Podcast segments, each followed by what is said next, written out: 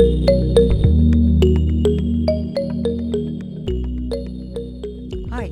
mijn naam is Esther Snickers en ik ben de oprichter van CISO. CISO is een wereldwijde platform waar je een opsteller kan vinden voor een opstelling bij jou in de omgeving of online. In deze podcast, aan de keukentafel bij, maak je kennis met opstellers. Zij vertellen over hun achtergrond en over het prachtige werk dat zij verrichten. Goedemorgen, Hilke. Goedemorgen Esther. Wat leuk om hier bij jou aan de tafel te zitten. Ja, dat vind ik ook. Ja, en eh, in het voorgesprek heb ik je al verteld dat ik, ik, ik ken je naam. Ik zie je op Facebook, ik heb wel eens op je website gekeken, maar ik heb, ik heb je niet uitgeploosd in die zin dat ik gewoon heel graag van jou wil horen eh, nou ja, wat je doet eigenlijk. En eh, zoals een andere podcast ook, beginnen we altijd met de vraag van op welk moment in je leven ben je met opstellingen en aanrakingen gekomen. En dan gaan we vanaf dat punt gaan we naar nu. En dan wil ik graag horen wat jij uh, allemaal doet. Nou, we hebben hier al een paar boeken liggen. En, uh, maar wat ik voornamelijk, als ik aan jou denk, aan Hilke, denk ik aan intuïtief opstellen. Dat is wat ik, uh, dus volgens mij klopt dat ook wel aardig. Ja, intuïtief werken inderdaad.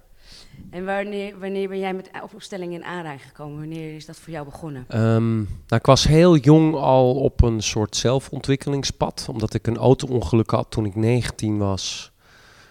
Wat een soort uh, wakkerschut moment was. Mhm. Mm -hmm. Toen ben ik naar binnen gaan zoeken. Goh, waarom overkomen mij deze dingen? Hoe zit dit? Ja.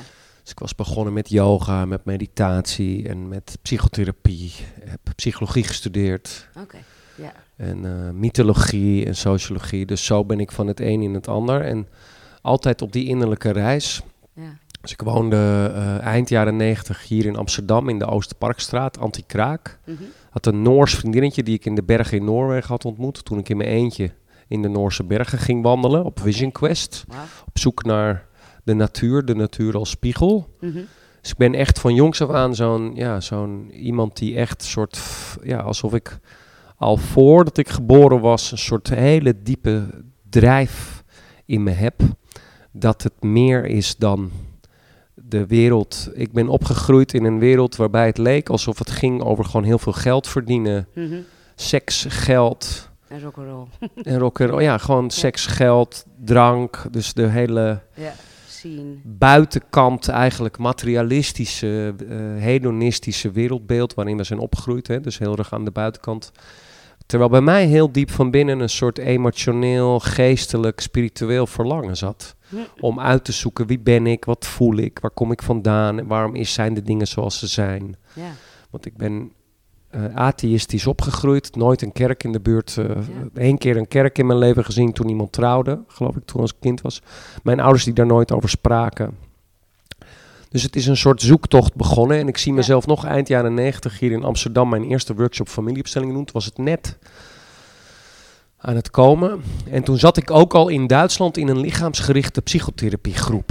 Ja. Dus ik had daar in Duitsland begonnen daarmee. En toen heb ik één soort echte opstelling gedaan. En dat ging over dat ongeluk. Dus ik zie mezelf nog naast die opsteller zitten. En uh, waarbij ik, uh, ja, dat ik uh, aan het zoeken was, dat ik depressief was, dat ik niet zo goed wist welke kant op Mm -hmm. in mijn leven, met mijn werk, met de liefde. En voordat ik het weet, had hij mijn vader en mijn moeder opgesteld. En uh, dat ongeluk, dat jongetje lag op de grond, dat was overleden tijdens dat ongeluk.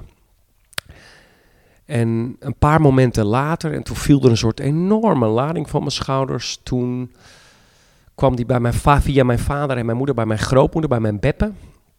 En in één keer realiseerde ik me dat mijn grootmoeder, mijn beppe, ook haar broertje had verloren. Dat was een soort verhaal wat ik een Ja. keer had opgevangen. Dat haar broertje was verdronken toen zij op hem moest passen. Dus in één keer vroeg hij iemand, die het opsteller voor, naast dat jongetje wat, wat verdronken was door mijn ongeluk, uh, mede door mijn schuld, lag in één keer dat jongetje, dat broertje van mijn grootmoeder, mijn oud-oom als het ware, daarnaast. En toen voelde ik een soort aha-erlevenis, zeg maar. Een soort dat ik dacht, jeetje, daarom is mij dat overkomen. Dus ik kreeg een soort, mijn lot, zeg maar. Mm -hmm. Ik kreeg een soort heel diep inzicht in waarom mij al die dingen waren overkomen. En ik liep die workshop uit en ik voelde me echt emotioneel, spiritueel wel 10 kilo lichter. Ja.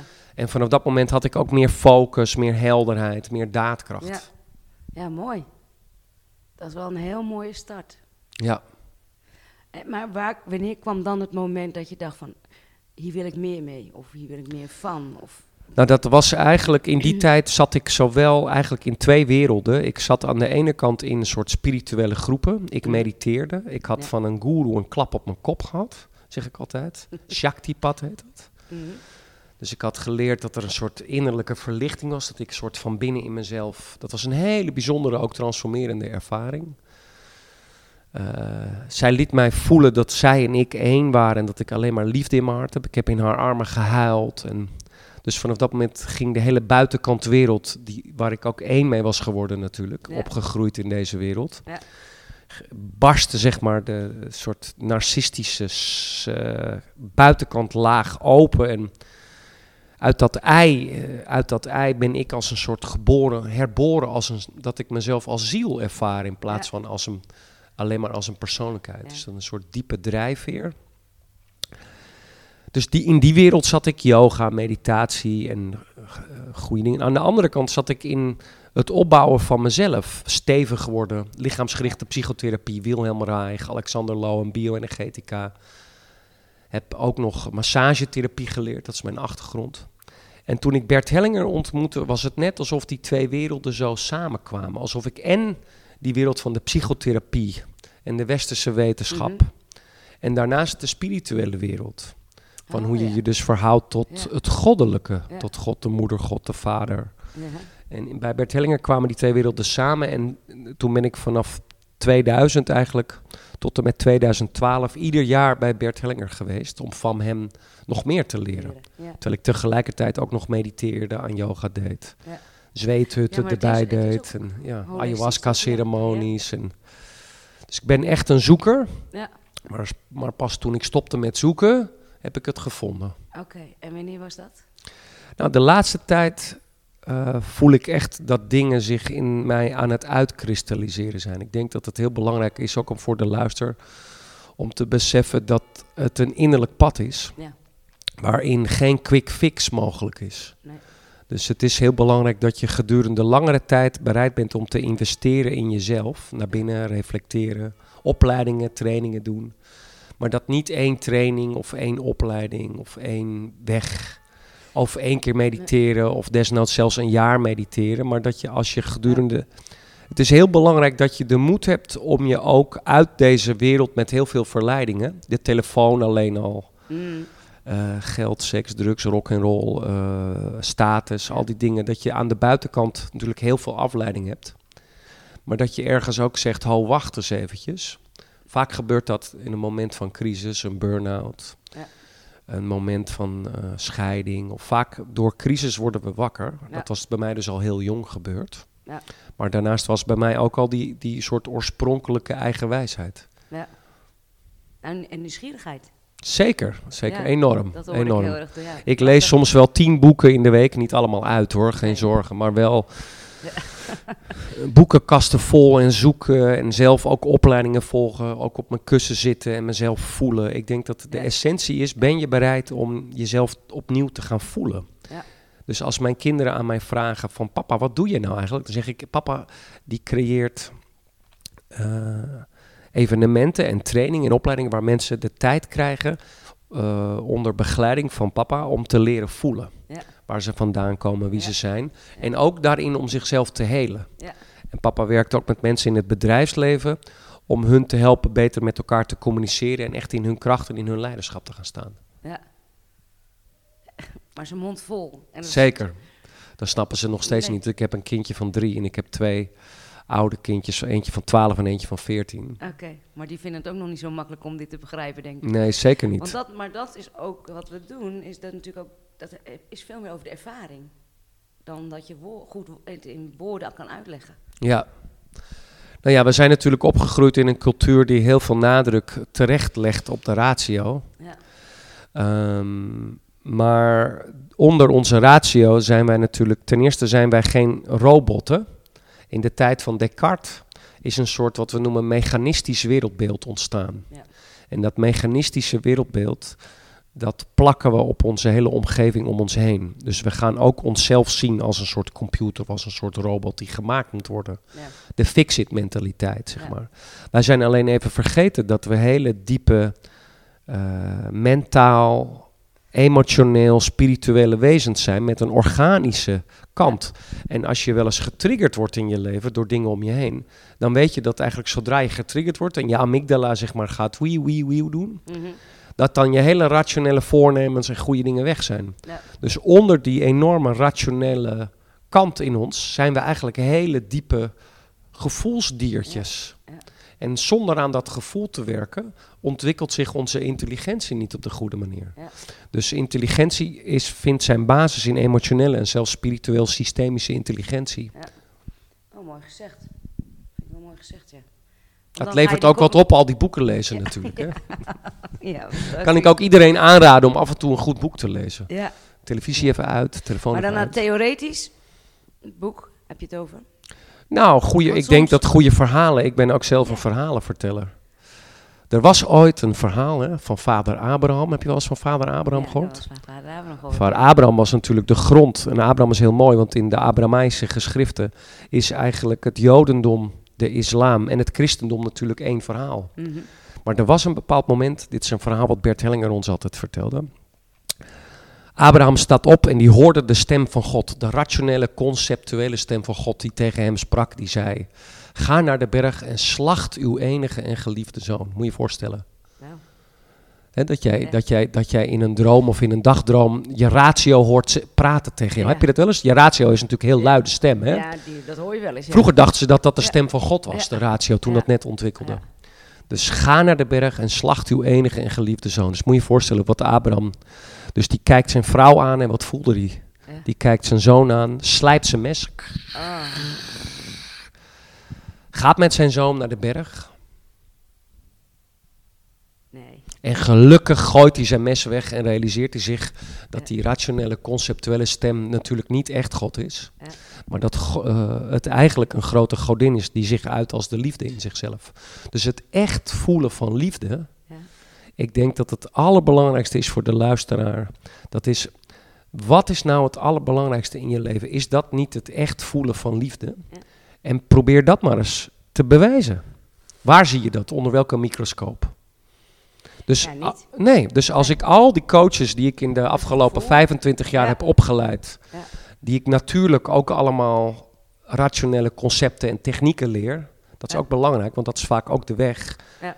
Hè, maar daarnaast heb ik al die coaches en opstellers die ik heb opgeleid, leer ik ze vooral om weer echt los van hun professionele schild, los van hun hulpverlenerssyndroom, los van de pleaser die ze zijn, om werkelijk liefde te kunnen voelen. Ja. Niet als een trucje of als een soort eh, aangeleerd trucje van een soort techniekje of methode. Er is geen ervaren coach. eh, ik heb denk ik inmiddels nu 25 jaar eh, ervaring op weg naar 30. De praktijk, de ervaringsgerichte praktijk van het andere mensen helpen gaat echt over liefde, zeg maar. Ja. En het durven voelen van die echte kracht in jezelf. En niet een soort romantische liefde, Mhm. maar echt de stevigheid om ook echt iemand te zien, te herkennen, te erkennen. Ja. En dat wil ik ook graag alle coaches in al mijn jaartrainingen leren. Mooi. En, ehm, valt dat dan eh, onder jouw methodiek? Is dat, da- is dat je, wat jouw methodiek Kenmerkt? he- kenmerkt? Ja. Ja, ik ben in die zin heel trouw. Ik ben Bert Hellinger heel dankbaar. Ik ben in die zin heel trouw in de lijn van Bert Hellinger. Mhm. Je hebt in Nederland verschillende scholen. De meeste scholen volgen nog wat we noemen het klassieke familieopstellingen. Eh, in mijn school en het Bert Hellinger Instituut zijn eigenlijk het bij elkaar. Wij zijn eigenlijk het meest ook de nieuwe lijn van Bert Hellinger gevolgd. En dan ben ik nog ook wat meer aan de, omdat ik altijd eh, mijn eigen wijze proces gevolgd zit ik ook nog iets meer aan de intuïtief lichaamsgerichte kant. Hè? Jan Jacob en Bibi van het Hellingen Instituut waren. Jan Jacob was natuurlijk eh, organisatieadviseur. Ja. Ik zit wel het dichtst bij hun. Maar ik ben eigenlijk, omdat ik van jongs af aan altijd zelf op reis ben geweest, in mezelf gemediteerd heb, zit ik ook nog wat meer aan die spiritueel, intuïtief, lichaamsgerichte kant van Bert. Ja. En eh, ik zal nooit vergeten dat ik in 2008 bij Bert was en aan hem vertelde: Goh, hoe moet ik nou in Nederland verder?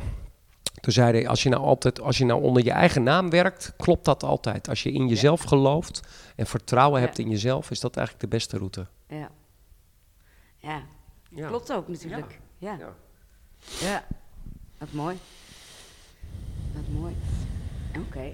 Maar waar, waar ik nog even nieuwsgierig naar ben, hè. Jij bent in dan eind 90 ben je dus voor het eerst met opstellingen in aanraking gekomen. Ja. Eh, Was jij toen eigenlijk al in de, werkzaam in deze branche? Ik heb, eh, ben je- ooit begonnen in 1995 eh, met het studeren van psychologie, mythologie en sociologie in de Verenigde Staten, in Californië. Daar ben ik in de weekenden en s'avonds ook begonnen met dus yoga en meditatie. En ben ik me bekwaam tot lichaamsgericht therapeut, massagetherapeut. En dat voerde je toen de tijd ook, ook al Dus toen ik in 1997, 1998 terugkwam in Nederland, ben ik gelijk mijn. Ik had daar ook een praktijk begonnen al. Ben ik gelijk begonnen eigenlijk met die, die, die healing praktijk. ja, Die massagetherapie, lichaamstherapie, Ja. rolfing en triggering was ik in gespecialiseerd. oké. Dus ik ben gelijk, had gelijk al een één op één praktijk in die Ja. tijd. En begon toen ook eh, energie te zien, begon aura's te zien en te Oh ja. voelen in die praktijk. Heb me toen, ben toen verder gaan zoeken in shamanisme. Ook eh, bij, eh, en kwam ook terecht in de lichaamsgerichte psychotherapie. Bij John Pirakos. Dus heb bij John Pirakos. En een van zijn leerlingen was ook een mevrouw die allemaal met aura healing en channeling werkte. Ja. Maar via John Pirakos kwam ik, eh, eh, ontdekte ik, wauw, deze lichaamsgerichte psychotherapie. En via die lichaamsgerichte psychotherapie kwam ik terecht in Duitsland in een groep. Een driejarige dieptepsychologische lichaamsgerichte groep. Ik was in al die groepen by far natuurlijk de jongste de hele Ja. tijd. Hè? ja, dat geloof ik, ja. En, eh, daar, en ik begon, daar was ik eerst in aanraking met opstellingen. En gingen wij in die groepen al met opstellingen doen eind Ja. jaren 90. En had ik mijn eigen praktijk en studeerde ik ook nog, eh, heb ik ook nog mijn masters. In die tijd had je dat nog niet een master, maar ben ik doctorandus in de klinische psychologie geworden in Leiden. En heb ik ook nog in de psychiatrie stage gelopen. Wilde ik ook nog mijn GZ-aantekening gaan halen als psychotherapeut. Jeetje. Maar toen voelde ik in die tijd al, weet je, dat is niet, eh, dat is niet mijn pad. Ik- die psychiatrie is zo door de, de farmaceutische industrie en door de psychiaters gedomineerd. Ja. Ik voel daar niet werkelijk ruimte voor dit innerlijke pad. Dus ik heb eigenlijk toen al heel snel bij mijn eigen route gegaan. Ja. En kon toen ook mijn geld verdienen in het bedrijfsleven. Dus heb daarnaast van die begintijd heb altijd een eigen praktijk gehad in familieopstellingen en lichaamsgerichte psychotherapie. Ben ook in die tijd al mijn eerste opleidingsgroepen begonnen. En heb daarnaast altijd gewerkt eh parttime in het bedrijfsleven als organisatieopsteller Ja. en leiderschapscoach. Ja. En in 2012, toen eh, kwam ik in een persoonlijke crisis terecht. Ben ik gescheiden van mijn ex-vrouw. Ben ik in Sint Pancras of all places eh, in een kantoorpand gaan wonen, omdat ik dat toen op de zaak kon zetten.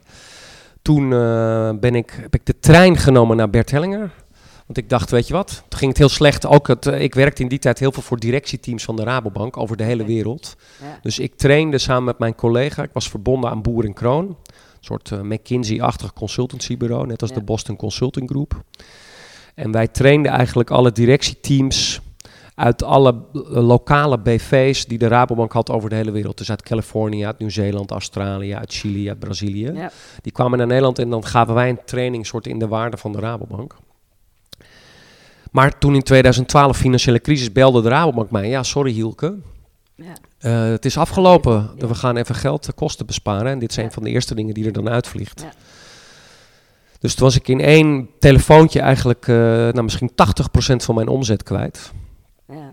Dus ik verdien in die tijd best wel heel goed. Hè? Dus moet je denken aan een ton of 120.000 euro per jaar. Dus ik had nog maar een beetje over. Ik had natuurlijk hele goede cijfers. Ik kon ook. Dus ik heb toen mijn belasting niet betaald.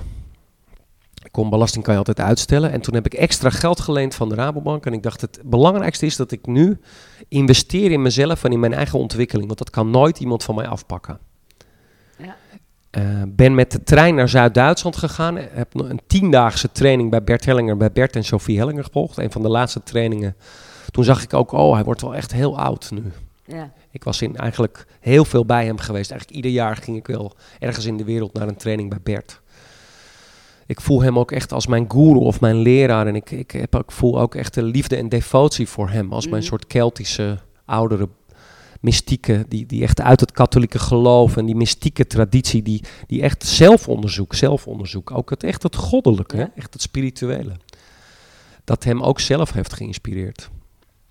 Nou, na die transformatie, toen heb ik ook de moed gehad om familieopstellingen.nl te kopen. En toen had ik eigenlijk binnen een jaar tijd de Academie voor Opstellingen verder doorgezet. En eh, in die Academie voor Opstellingen ben ik vanaf de laatste tien jaar heb ik het, eh, het vak. Dus ik heb ook een boek geschreven, Het Nieuwe Opstellen. Het ligt hier op tafel. Ja. In 2016, 2017. Dus ik heb onder eh, inspiratie van Bert Hellinger dat nieuwe opstellen verder ontwikkeld. En daarmee ook bepaalde weeffouten die er nog in die klassieke opstellingenmethode zat. Want het was toch wel heel rigide en dogmatisch. Ja. Met de zinnetjes en zeg dit, doe dat en, en eh, buig nu. En ik, ik was ook op een congres met oudere opstellers en zag dan die oudere opstellers in de opstelling interventies doen. En op een gegeven moment realiseerde ik me, je ziet soms altijd meer als je aan de zijlijn zit dan als je midden in het... eh, ja, dat is gewoon een, een, eh, hoe het is, ook helemaal niet erg. Maar ik zag hun gewoon ingezogen zijn in het veld als de strenge grootvader of de dominee. Of... Dus Ja, toen dat ben ik... de uitdaging, hè? Dat is, dat... Dus toen ben ik helemaal gestopt met interventies doen. Ik heb alleen maar de ding opgesteld en ik liet het veld zelf het werk doen. Ja, mooi. Dus ik ben ook heel diep gaan kijken. Allemaal onder de inspiratie van Bert. Hè? Dus heel veel van hem geleerd Ja. en heb dat gewoon doorontwikkeld Ja. vanaf Maar ik 2010, denk ook dat dat 2012. een ontwikkeling is, hè? Ja. De ontwikkeling is oneindig. Ja, dus ik ben ook de. Dus ik, zet, ik stel heel veel diepe lagen op.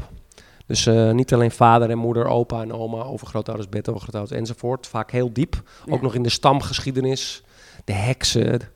De Eerste Wereldoorlog, de Tweede Wereldoorlog, de Franse Revolutie. Zelfs helemaal terug in de Keltische tijd en de, de Vikingtijd. Dat je heel diep die vrouwenlijn voelt. Die, Ja. dus, en dat, dat geeft heel veel extra steun.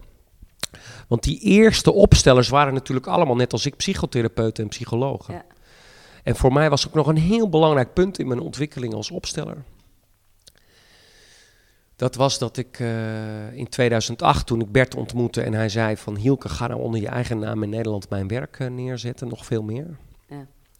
Dat ik toen heel bewust al die beroepsverenigingen heb doorgeknipt. Dus ik ben geen, niet meer lid van het NIP, ik wil geen psycholoog meer zijn, ik ben niet, lid, ben niet meer psycho, lichaamsgericht psychotherapeut. Ik heb al die lidmaatschappen van die beroepsvereniging opgezegd. Ja. En ik heb 100% gekozen om de wetmatigheden van het vak familieopstellingen te doen. En daarmee ook samen met Bert bepaalde weeffouten die nog uit een soort dogmatische, oordelende, katholieke Mhm. kant van hem. Er zitten oordelen in over homoseksualiteit, er zitten oordelen in over abortus, Mhm. er zitten eigenlijk heel veel oordelen in. En ik heb het en ook dat er dus in de opstellingen de orde moest herstellen, dat je dingen moest gaan fixen. Dus al die dingen ben ik mee gestopt en ik heb echt ben op het veld gaan vertrouwen dat het veld precies dat laat zien Ja. wat goed is en dat je dus niet iets hoeft te fixen als opsteller. Ja. En ik realiseerde me ook nog dat de meeste opstellers geparentificeerde, getraumatiseerde kinderen zijn. Ja. Die toch nog stiekem dan iets in die opstelling willen fixen, omdat ze eigenlijk het niet uit kunnen houden, hun eigen pijn. Ja. Ja. Dus de, de, en ik, ik, ik zal nooit vergeten dat ik in 2004, 2005 bij Bert was in Londen. Op de workshop De Kunst van het Helpen. En eh, dat ik daar van hem leerde dat het heel belangrijk is voor alle coaches om juist te leren achterover te gaan hangen. En echt te leren het lot te laten. Want hij was heel ziek geweest. Want hij realiseerde zich dat hij toch nog stiekem ergens het lot van zijn of haar cliënten wilde veranderen. Ja. Dat hij niet werkelijk ermee kon zijn. Ja. Dus ik wil echt iedereen aanraden, alle luisteraars, zowel als je nou coach bent of niet coach voor jezelf. De essentie is dat je in dit leven leert om jezelf te verhouden met je lot. Ja. En je lot is een ingewikkeld woord voor gewoon met je shit, je gedoe, je pijn. En dat je leert, wat we dan in opstellingentermen zouden zeggen, dat je echt leert om ja, te buigen. En dan niet, om een soort, niet als een trucje, maar dat je werkelijk vanuit een soort diepe liefde leert houden van gewoon zoals het leven is. Met alles erop en eraan. Met alles erop en eraan. Ja, en dat is de klus. Ja. Ja. Want het is zo interessant, hè? dan denk je dat je, nou ja, dat je wel aardig gaat. En dan kan hij ineens weer langskomen. Dus hij kan altijd weer een andere vorm of een diepere lagen. Uh, dus daarom is dit een oneindig proces, bedoel ik. Oneindig proces. Het is wel zo dat je steeds meer leert om de pijn en de trauma's. De eerste stap is überhaupt onder je ego-structuur of onder je, je, je, je, je gedachten, je negatieve gedachten of je negatieve gedrag of je, je last van de wereld, dat je eerst gaat herkennen, jeetje, het zit al in mij. Mm Er zit een soort onderbewuste laag in, waarbij ik oude trauma's heb die ik blijf stiekem blijf projecteren op mijn omgeving en op mezelf.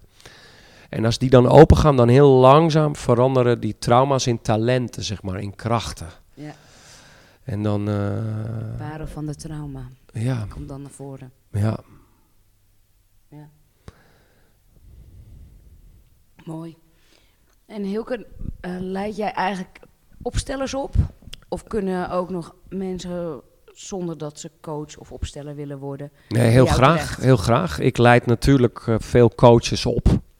Coaches en opstellers en andere mensen, professionals. Maar bij mij is de essentie natuurlijk je persoonlijke ontwikkeling. Ja. Dus mensen die gewoon voor zichzelf dat willen doen. Ja. En eigenlijk doen natuurlijk heel veel coaches dat natuurlijk stiekem ook. Tuurlijk. Daar begint het ook mee, denk Dus bij mij is zowel persoonlijke en professionele ontwikkeling in één. Ja. Menselijke ontwikkeling. Dus oh, je mag het helemaal voor jezelf doen. Ja. Maar je mag het ook helemaal doen omdat je je als in het vak verder wilt doorontwikkelen. Ja, ja want daar begint het eigenlijk mee. Hè? Doordat, tenminste wat ik nu de mensen spreek met de podcast, maar daarvoor ook, is dat je... Daar, ja, ze gaan eigenlijk in eerste instantie voor zichzelf. Hè, dat ze ook nieuwsgierig zijn, ook uh, voelen dat ze nou ja, wat meer vrij of wat meer uh, vanuit liefde willen leven. En dan gaan ze, ja, komen ze een beetje in die zoektocht. En dan is het toch een beetje van horen zeggen. Uh, social media doet daar ook zijn werk in. Ja. Dus daar begint het toch mee. Dat je, tenminste, laat ik ook voor mezelf spreken. Ja. En dan op een gegeven moment, ja, dan voel je van, ja, maar het zou wel heel mooi zijn als dit gaat verspreiden. Ja. dus ook, zoals laatst dag zag ik op Facebook ook iets over een, uh, in een klas, weet je wel, waar heel veel onvrede was, werd heel veel gepest. En dan denk ik, ja, weet je, het is zo simpel. Nou, dat is misschien niet helemaal waar, maar het is wel heel mooi. Ja. En daarom zitten wij hier ook aan tafel. Ja. ja, toch? Ja. Ja. Ja. En uh, ik kijk stiekem even op de, of ik nog meer vragen kan stellen, maar ik kan nog meer vragen stellen. Want ik ben ook wel benieuwd naar je retraite. Want een retraite zit, heb, is geen op, tenminste denk ik niet gelijk een opstellingen, maar dat zit eigenlijk wel in nee, het, het is een familieopstellingen retraite. Ja. ja. Kan je me daar iets meer over vertellen? Nou, ik heb in mijn aanbod hebben wij een soort tweedaagse familieopstellingen workshop. Ja. Dus als je met mij wilt werken, begint het eigenlijk bij een tweedaagse. Je kunt altijd kosteloos kennis maken met mij. Ik uh, heb, geef online webinars, mijn boeken. Ik heb ook online trainingen gemaakt waarmee je zelf uh, een tekenopstelling thuis kunt doen. Gezondheid. Dankjewel. Dus ook voor mensen met een kleine portemonnee hebben wij allerlei tools en dingen ontwikkeld in onze school, in onze academie voor opstellingen om mensen te kunnen helpen. Maar wil je echt tijd nemen om familieopstellingen te ervaren, hebben we de workshop van twee dagen. Mm daar ga je met mij ook in kleine groepjes allemaal zelf aan de slag. Dus het is echt wel wat anders. Verfrissend, zeggen heel veel klanten. Ja. En ook van jeetje, keek uit, uh, keek tegen zo'n grote groep op, maar het blijkt eigenlijk nog beter te werken dan een kleine groep. En uh, dan hebben we ook nog een tweedaagse en dan hebben we dus ook nog de retraite, dat zijn vijf dagen. Mm -hmm. En daarbij maken we gebruik van familieopstellingen samen met lichaamswerk, ecstatic dance oh ja. en meditatie in een setting met biologisch vegetarisch eten, prachtig kasteel in de natuur. Ja.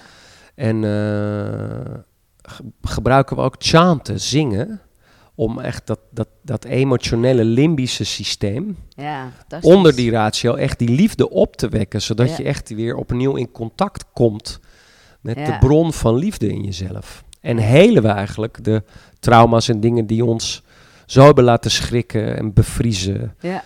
Uh, en ja, als je nu de reacties leest op Facebook nu van alle mensen die net terugkomen van die retreat, ben ik super dankbaar. Ja. Ja. Nou ja en dat is wat, wat eigenlijk ook het, de essentie van alles is. Hè? Dus dat we eigenlijk van de trauma's, dat we kunnen helen. En helen is natuurlijk zo'n zo'n woord. Maar ja, het is wel heel erg fijn dat we uit die bevriezing, die stress eh, raken. Ja, En dat is wel heel mooi. En inderdaad, ja, muziek doet daar wonderen bij. ja, Ik, ben, ik, ik, heb, ben nu me- ik heb een handpan gekocht. Dat vind ik ook zo fantastisch. Ja. En dat doe ik ook gewoon lekker op mijn intuïtie en heerlijk. ja, Maar gewoon wat, wat dat voor energie geeft. ja. En eigenlijk is dat opstelling natuurlijk ook. Hè. Het is ook energetisch werk. Dus we zitten, Zeker. we zitten eigenlijk alles in de energetische frequentie, vibratie. Ja, Dat is eigenlijk waar je mee werkt. En hoe mooi is dat om dat in de natuur te doen? Want dat is ook ja, een hele voedende energie. Ja. Wat mooi. Wat prachtig. Ik ben heel benieuwd om je boek ook te lezen. ja. Er is één boek, dat is het nieuwe opstellenboek, dat intuïtief systemisch coachen. Die is echt voor professionals. Dat gaat echt over de methode, over organisatieopstellingen, over grote politiek-maatschappelijke opstellingen, over relatieopstellingen. Laat je heel praktisch, vertelt hij eigenlijk heel praktisch eh, de achtergrondtheorie. En eh, geef je met een aantal hele praktische tools en tips om coaches, zodat je er echt zelf mee aan de slag kunt. Ja. En dan heb ik eh, vorig jaar nog een boek eh, gepubliceerd Ja, van, van Spanning naar Spirit. Ja. Dat is een vijf stappen coachmodel eigenlijk. Het is ook het coachmodel wat ik in veel groepen leer om coaches in, een, in vijf eenvoudige stappen te leren om hun cliënten te coachen. Maar dit boek is vooral geschreven voor mensen zelf. Dus als jij met jezelf op reis wilt, een innerlijke reis naar je gevoel terug, want goed Ja. leren voelen is best moeilijk. Ja. Helpt dit in vijf eenvoudige stappen jou, dat zijn de vijf hoofdstukken in het boek, terug naar jezelf. Ja. En Mooi. voor coaches is het een mooi coachmodel, die vijf Ja. stappen in dat boek. ja, het voelen, dat, is, dat, dat, dat heeft ook wel een beetje met rust te maken. Ja, zeker. En dat is denk ik het, eh, wat je moet organiseren of wat je ja, moet creëren. Ja, Als ik nu... Ja. ja. maar het levert natuurlijk ook heel veel op om een beetje niet rustig te zijn, druk Ja. te doen. Want dan hoef goed, je kan niet te toch ook voelen. en-en? Kan het voor jou ook en-en? Wat bedoel je precies? Nou, af en toe druk, eh, wat meer in de buitenlijke Ja. wereld, wat, daarna wat meer in het innerlijke wereld. Ja, nee, het kan en en. Het kan en en, zeker. Ik ben ook heel druk.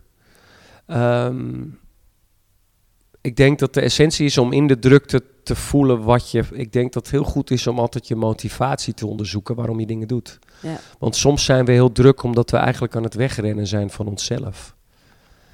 En dan komen we soms vele jaren later of door een burn-out of in een scheiding pas weer terug naar eigenlijk wie we werkelijk zijn. Ja. Wat zo jammer is dat we heel vaak... We hebben soms zo vaak de liefde thuis gemist Mhm. als kind. Dat als we dan in een relatie komen, dan worden we, stellen we ons heel vaak zo afhankelijk op dat we eigenlijk onszelf verliezen. Mhm. Dat is eigenlijk heel verdrietig. Ja.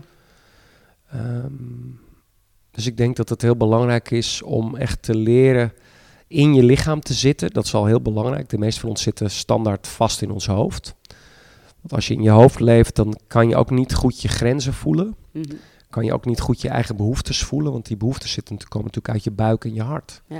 Nee, dat is veel meer sociaal wenselijk waar je dan af Ja, dan ben je eh, heel strategisch bezig. Je gedrag is vooral strategisch georiënteerd op uh, word ik gezien, wat levert het mij op, hoe kan ik mijn gedrag zo manipuleren dat anderen goed over mij denken. Dus je bent de hele tijd bezig compromissen te sluiten met jezelf en daar word je zo moe van. Ja. Ja. Ja. Ja, maar goed, als ik dan, want wat je, wat je, eh, wat je ook een beetje hebt, is dat we dan ineens heel spiritueel moeten leven. Maar ik geloof heel erg dat je aards en spiritueel juist heel goed kan combineren. En, en, en, en Ja, wat is spiritueel leven? Ik denk dat Ja. spiritualiteit niet een soort, ik denk dat dat ook weer de buitenkant is, spiritueel materialisme zeg maar. ja, Ik denk dat werkelijke spiritualiteit niks te maken heeft met. eh, dat gaat eigenlijk. Dat is een heel eenvoudig basisprincipe van dat je vanuit je, wie je werkelijk bent, vanuit je gevoel op zoek gaat. En eh, dat is niet eh, van buitenaf opgelegd zoals onze klassieke patriarchale religies altijd hebben Mhm. gedaan. Ik ben zelf heel erg geïnspireerd door het boeddhisme. mhm, En eh, een van de mooie dingen van het boeddhisme is dat het ook net als in onze cultuur, het begint vanuit een atheïstisch, een non-theïstisch principe, zeg maar. mhm. Dus eh, zij geloven niet in God, zeg maar. Zij gaan gewoon op onderzoek uit. Zij geloven dat het goddelijke, de compassievolle geest, in hun hart leeft. Ja. En eh, in die zin is het boeddhisme een hele toegankelijke zoek, biedt het een hele toegankelijke. Het is soms wel heel intellectueel en ingewikkeld. Dus ik, ik probeer dat helemaal toepasbaar te maken voor onze eigen tijd. En eh, boeddhisme geïntegreerd met systemisch werk en familieopstellingen. Ook om mensen tools en technieken aan te reiken qua meditaties. Om thuis ook te kunnen doen. Ja. Zodat ze echt gedurende langere tijd eh, hun bewustzijn, hun liefde en hun, ja, hun leiderschap in de wereld ontwikkelen. Ja. En in die zin is er niet zoiets als niet spiritueel. Spiritualiteit is niet een soort jasje dat je aandoet, of de happiness die je koopt, of een workshopje dat je doet, of een Ja. bepaald dieet wat je volgt, of een mooie jurk die je aantrekt. Spiritualiteit is de essentie van mens zijn. Ja. Wij zijn soms als mens leven we in zo'n klein kadertje. We zijn vergeten dat we als het ware de crème van de creatie van dit universum zijn. Dat wij eigenlijk eh, bewustzijn zijn dat zich bewust is van zijn creatie. Dus als je eh, gelooft in God, of als je zegt, stel dat je eh, God als uitgangspunt zou nemen, dan heeft God deze wereld gecreëerd, zoals in onze Mhm. christelijke wereldbeeld. Hè? Mhm. En zelfs al ben je net als ik helemaal niet christelijk, toch zit dat soort dualistische christelijke wereldbeeld erin gegrift. Mhm. Maar stel nou, dan zijn wij eigenlijk de God die bewust is van zichzelf, zeg maar. Maar daarbij staan wij niet boven de creatie, maar zijn wij onlosmakelijk en is alles, Ja. zelfs de stenen om ons heen, als je een Ja. zweten doet, de lucht om ons heen. Alles is. Toeval bestaat niet, zeggen we dan. Ja. Hè? Dus die spiritualiteit, en in die zin ben ik ook een, een trouwe volgeling, behalve van Bert Hellinger, ook van Carl Jung. Mhm. Met synchroniciteit, het werken met de schaduw, het werken met dat collectief onderbewuste. En eh, ja, geniet ik er heel erg van om deze wijze lessen eh, op een hele praktische, toepasbare manier aan andere coaches, therapeuten, consultants te leren, zodat Ja. zij het in hun praktijk kunnen brengen. Maar ook gewoon aan mensen persoonlijk, zodat ze hun leven op orde krijgen. Ja, en eh, Prachtig. heel tevreden en blij kunnen zijn met zichzelf en hun relaties meer liefdevol om, kunnen leven. Ja. Dat je in contact bent met jezelf. Dus wat je weet, Ja. dat je, wat je wel en niet blij maakt en waar je grenzen Ja. Ja. Misschien, ja, ik zeg altijd, we maken soms een hoge wiskunde van het leven, maar misschien moeten we juist wat meer downjunken en weer wat meer naar de eenvoud gaan. Dat denk ik. Het is niet een soort. eh, het leven is een soort. eh, de oude Grieken hadden mystery cults, zeg maar. Hè? Mhm. En de wijsheid werd altijd in parabels, in raadsels verteld.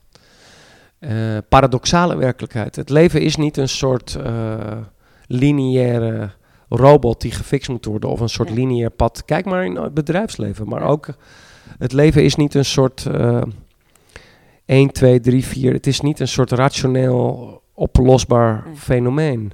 Ja. Dan komt oermoeder dood langs en dan of oermoeder ziekte of weer een crisis en dan voor je het weet kijk jij weer heel anders naar Ja. de dingen. Dus ik wil je echt uitnodigen om te proberen met een zachte glimlach naar jezelf te kijken en en eh, ja, je hoeft voor mij ook niet te mediteren. Je, het gaat niet om, om, om wat je doet. Uiteindelijk gaat het vooral om: ben je bereid echt je, je, je liefde te voelen? En ben je bereid ook je verantwoordelijkheid te nemen voor hoe je soms eh, probeert de boel te manipuleren? Dat je eh, probeert eh, dat je niet helder bent over wat je eigenlijk voelt. Dat je daarmee jezelf tekort doet. Ja. En als je coach bent, doe je dan ook. Waarom ben je eigenlijk coach? Wat is jouw diepere motivatie? En, en, en, en, en durf je eerlijk te zijn? Ik heb zo geleerd in al die 25 jaar, toen ik net begon als coach. Toen eh, had ik natuurlijk een psychotherapieopleiding. En, eh, en toen durfde ik niet altijd alles eerlijk te zeggen. Want dat, eh, de- je, je moest oppassen dat je niet eh, iets eh, invult of je cliënten. Maar ik heb de laatste 25 jaar zo geleerd dat als ik helemaal eerlijk durf te zeggen wat ik voel uit liefde voor mijn cliënt, kan het nooit misgaan. Ja. En dan zie ik alleen beginnende coaches daar wel over klagen die nog volgens het tekstboek eh, proberen te werken. En eh, er is geen ervaren coach of geen cliënte die ooit daar bij mij over klaagt. Ja. Dus ja, je als coach leren echt vrij te worden, zodat je echt vanuit een soort, ja, het woord therapie betekent eigenlijk ook in het oud-Grieks je overgeven aan het goddelijke. Hè? Ja. ja, dat is hem eigenlijk. Daar ook, en als ik dan Bert Hellinger zijn woorden mag aanhalen. Bert Hellinger zei ook altijd, daar waar ik en mijn cliënt samen worden meegenomen in iets groters, daar is het veld en de heling aanwezig. Ja, ja. Daar waar ik en mijn cliënt Ja. worden meegenomen in Ja. iets groters. Nou, wil je daar meer over weten? Staat natuurlijk allemaal in mijn boek Het Nieuwe Opstellen. Over het nieuwe Ja. opstellen. Ook geschikt voor andere opstellers. Die misschien nog eh, bij andere instituten of scholen zijn opgeleid. In meer in de klassieke methode. En als je met jezelf op reis wilt of als coach een, een handig vijf stappen model. Dat staat dan in Van Spanning naar Spirit. Ja. Kijk eens op onze website voor de trainingen, de gratis trainingen. En noem hem nog even op de website. Uh, hielkebonnema.nl of eh, eh, Familieopstelling. familieopstellingen.nl. Ja. En dan ehm, heb ik nog twee vragen. De, de ene laatste is, als, je zo, als ik nou zo naar je hoor, heb, heb je gewoon heel veel onderzocht en dan ben je gewoon heel nieuwsgierig. En, maar waarom familieopstellingen? Wat is voor jou... eh, Nou, ik zal nooit vergeten, ik ben zo, ik ben zo, ik heb heel veel dingen uitgezocht en Ja. gedaan. En de laatste tijd ben ik soms meer les aan het geven dan dat ik zelf in een opstelling sta. Mm. Maar af en toe, de laatste tijd, kom ik zelf weer in een opstelling staan. En dan ben ik echt zo diep geraakt door hoe eerlijk en hoe echt het me laat zien waarom ik de problemen heb zoals ik ze heb. Ja. Dus het geeft mij meteen meer dan vijf, vijf jaar, tien jaar praten kan doen. Eigenlijk in één sessie, in één goede sessie, levert mij meer op dan, dan vele jaren praattherapie of praatwerk of boeken lezen. Dus het, het laat mij zo diep inzicht. En niet alleen inzicht, het transformeert eigenlijk ook meteen iets Ja. in mijn gevoelsleven. Dat heeft wel tijd nodig. Als jij net weg van de snelweg, nog vet in je hoofd, eh, bij mij binnenkomt, moet ik je eerst een beetje helpen te ontspannen ja. en in je lichaam te zitten. Dus er zijn wel een aantal voorstadia nodig. Mhm. En het, het is geen quick fix. Het heeft wel. Je, je, het levert bij mij gewoon veel meer op door een jaartelling bij mij te doen. dan om even één korte workshop te Ja. doen, natuurlijk. Door stapje voor stapje dingen te Ja. leren. Kijk maar hoe ver we soms van onszelf verwijderd zijn. Ja. Nou ja, en als je terugkijkt, heb je daar ook gewoon een ja, periode. Het is ook een proces. En, Zeker. en, en de- voor de een is dat kort en voor de ander is het langer. Dus het is ook heel erg verschillend. Maar het mooie vind ik wel dat je aanbiedt dat je eerst nog even mag snuffelen, kijken wat het allemaal inhoudt, voordat je dan Zeker. een jaar ingaat. Dus dat vind Zeker. ik wel heel mooi. Zeker. En, en de laatste vraag, ehm, gebruik, gebruik je ook wel muziek? Zeker. Ik hou heel erg van muziek. Ja, we hebben natuurlijk al In onze retraite eh, is juist het samen chanten. Dat doen we niet in de jaartrainingen. Er komt af en toe iemand langs om dat een beetje met ons te doen. Want als je voor de meeste mensen die hier helemaal niet mee bekend zijn, is dit zoiets van wow, nee, is wel help. genoeg. Veel te zweverige New Age. Ja. Dus ik hou het daarbij liever zakelijk en professioneel. Alleen ik heb wel gezien dat zingen is een manier die onder ons ratio ons emotionele limbische systeem activeert. Dat zelfs eh, nu in de afgelopen tr- retraite zag ik een paar hele stoere zakelijke mannen zitten. Die juist in dat chanten, laat ik het chanten noemen, als een soort chant is een vorm van meditatiebeoefening. Ja. Omdat je daarmee eigenlijk onder je rationele systeem, in je emotionele systeem, dingen kunt, een nieuwe imprint kan leggen. Ja. Dus de wijze mensen uit het verleden zeggen ook dat eh chanten veel meer effect heeft dan bijvoorbeeld intellectueel rationeel werken. Omdat je eigenlijk een soort nieuw... Ja. De chant of de meditatie komt eigenlijk meteen in diepe meditatie. Ja. En je legt eigenlijk ook nieuwe groefjes neer in dat limbische brein, in dat emotionele brein. Mhm. En in dat emotionele brein zitten vaak de, onze schaduw en onze negatieve emoties en ons negatieve gedrag opgeslagen. En dan Ja. kunnen we nog zulke goede voornemens hebben met onze ratio. Dat werkt vaak niet. Ja. Want één iemand zegt iets verkeerd en je bent meteen getriggerd. Terug. Je partner of je kind of je baas of wat dan ook. Je bent meteen weer terug. Dus die, die, die negatieve patronen zitten eigenlijk dieper dan je ratio ingesleten.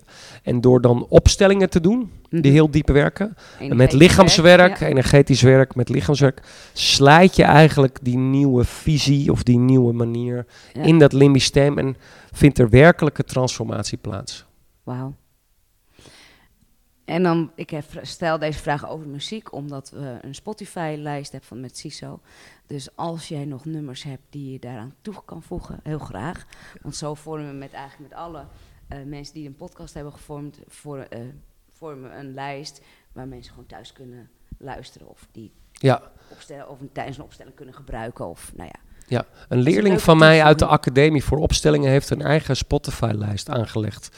Met alle muziek die we in de, Nou, in de groepen draaien. om, we eh, dansen soms ook ecstatic dance. Twee, Karim Raihani en Martijn, zij zijn twee goede vrienden van mij. Dus ik heb Oké. ook zelf altijd dans gebruikt als een middel om te ontspannen en los te, te komen. ja. Dus de combinatie tussen chanten, meditatie, dans en opstellingen, nou, dat, dat maakt dat die retraite ook zo succesvol was. Als je nu alle reacties Ja. van alle mensen terugleest. Nou, Ja. mooi om daarmee te Ja, sluiten, toch? mocht je kennis maken, we hebben heel veel ook gratis trainingen en video's op YouTube, boeken. Ja. Dus kom gewoon een keer snuffelen. Ja, Ja, dankjewel. Esther ja, voor de dankjewel. warme, liefdevolle aandacht. ja, En eh, heel veel succes met je podcast en je werk. ja. En ik eh, blijf je volgen en ik ga zeker een keer aansluiten. Dankjewel. Voor het luisteren naar deze podcast. Wil je een opstelling boeken of wil je deelnemen aan een evenement? Ga dan naar de website www.siso.com. En tot slot, ben je een opsteller en wil je ook een podcast opnemen met mij? Of weet je een opsteller die geschikt is voor deze podcast? Stuur dan een bericht naar info.siso.com. Fijne dag!